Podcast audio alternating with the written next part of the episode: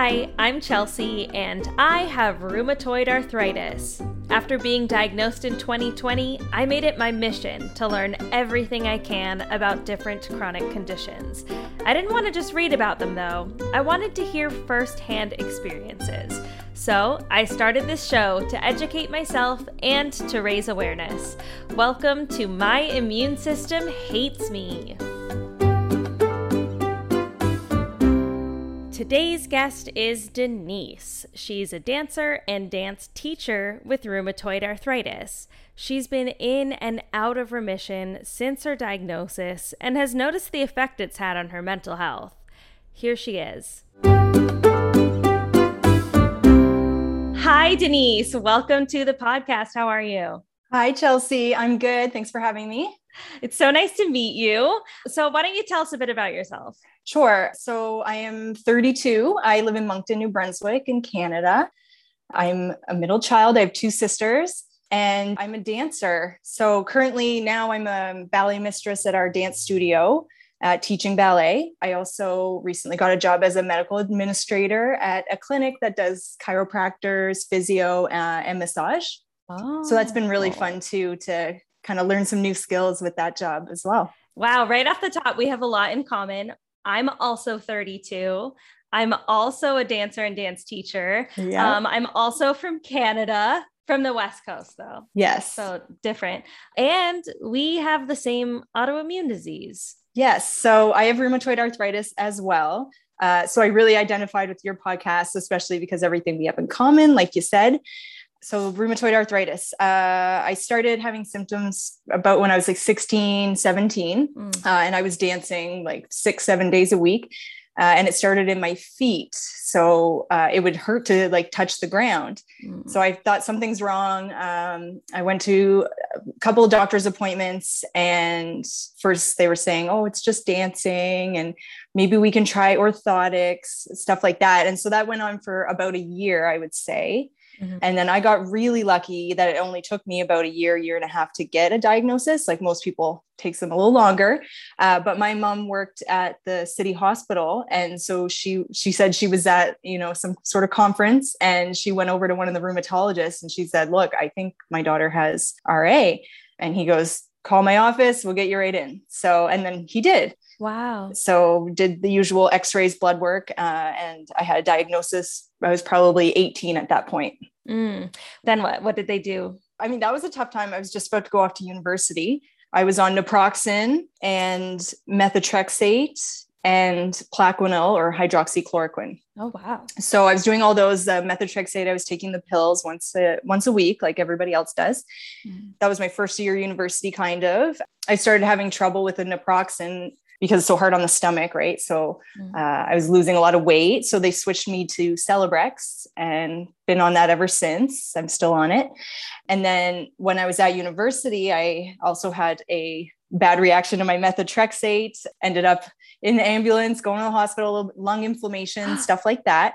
Uh, so they switched oh. me to an injection for the methotrexate after that. Okay. Uh, and I was on that for a few years. Uh, I'm not on that anymore which is great. So right now I'm on my Celebrex, my Plaquenil. That's pretty much it for the RA.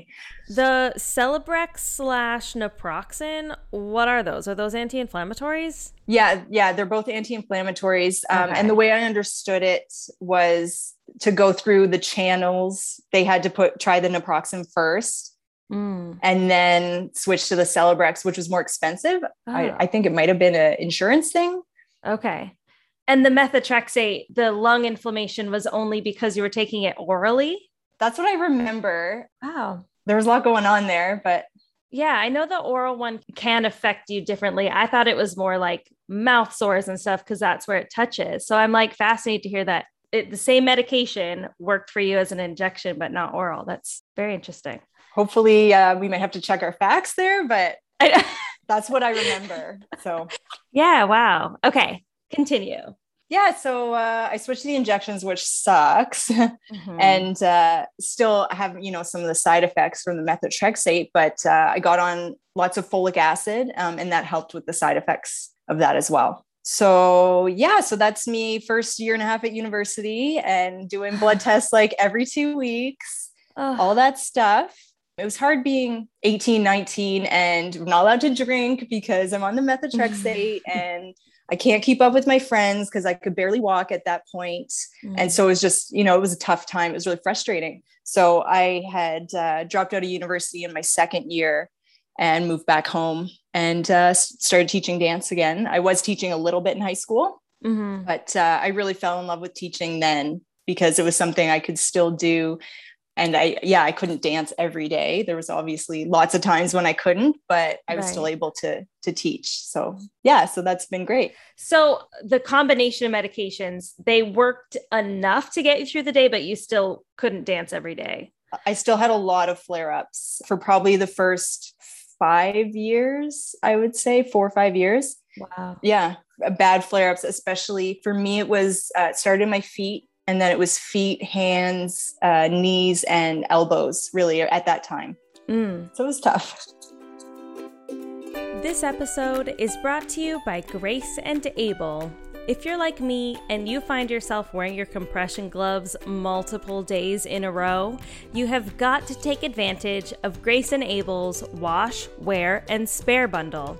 This way, you don't have to wear the same crusty glove day after day. With this bundle, you get three pairs of gloves in the colors of your choice at 10% off the regular price. Plus, they throw in a muslin bag for free.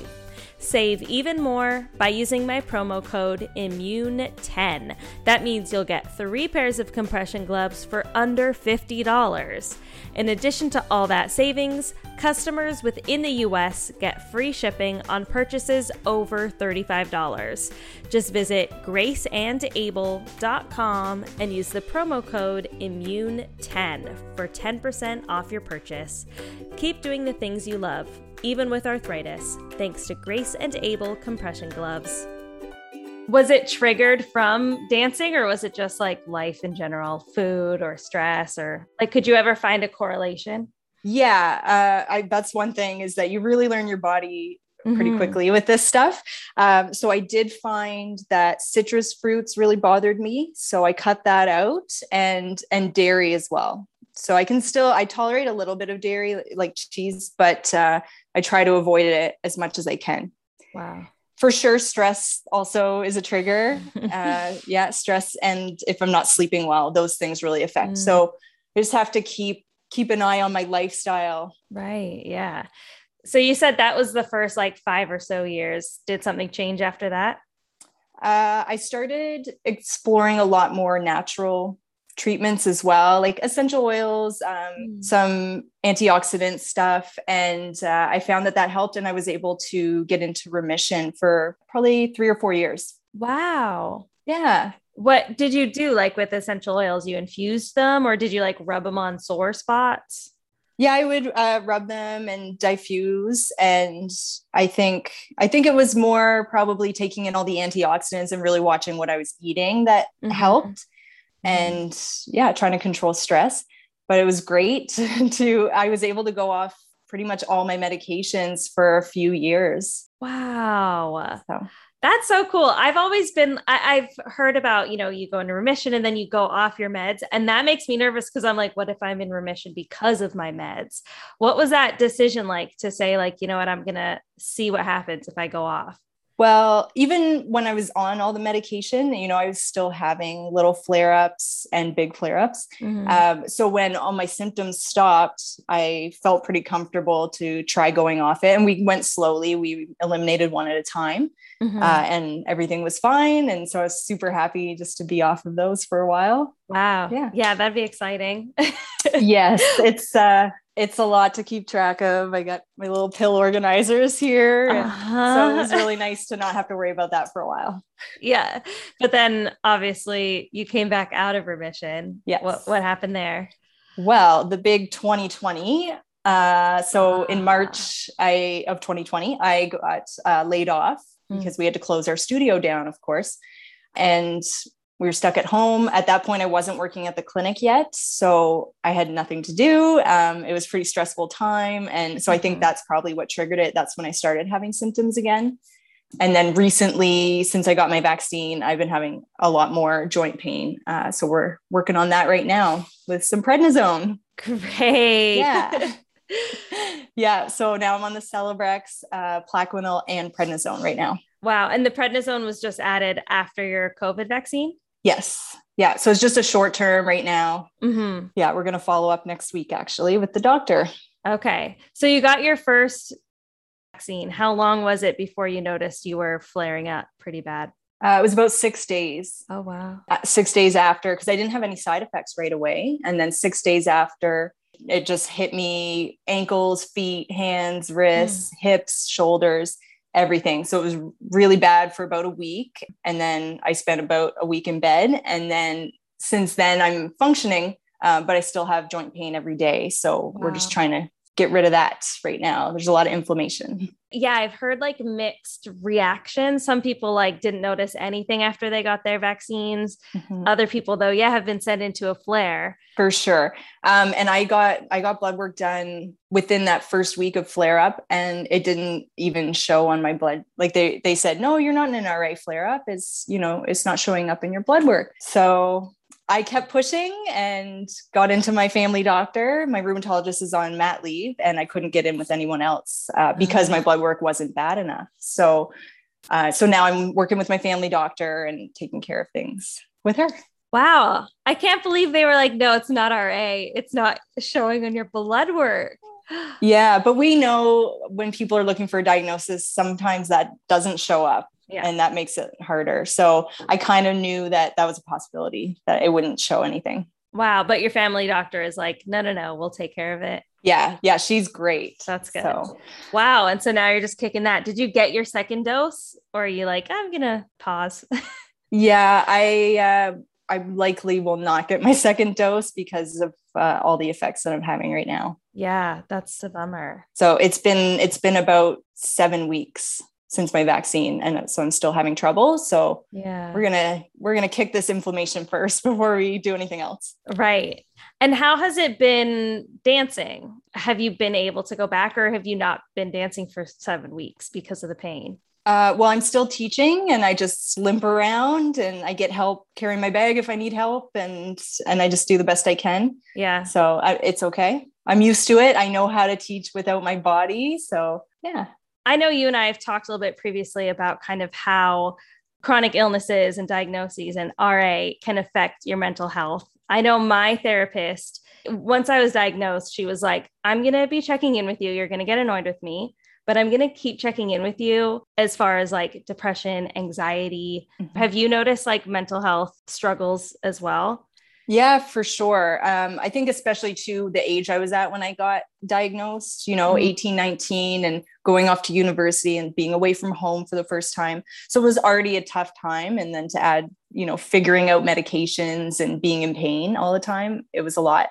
So I, yeah, I definitely struggled with some depression. Mm-hmm. And there's, there's kind of like a mourning like you like i always wanted to be a dancer and i kind of had to mourn the fact that that might not happen for me especially you know in those prime training and auditioning years stuff like that. Yeah. Um, which is why i decided to go to university. So yeah i did some counseling when i was there. And then again in 2011 i went back to counseling. I'd moved to winnipeg. Mm. so once I was somewhat under control. I auditioned for the Royal Winnipeg Ballet School to do their teacher training program.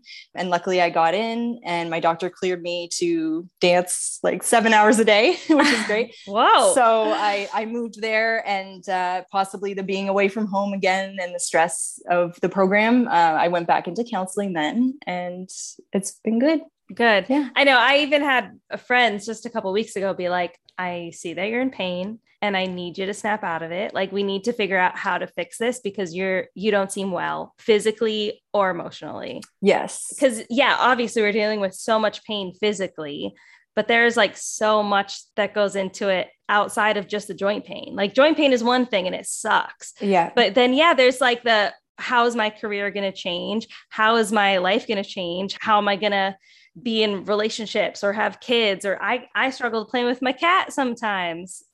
yes. That's another thing we have in common because I'm obsessed with my cat Ellie.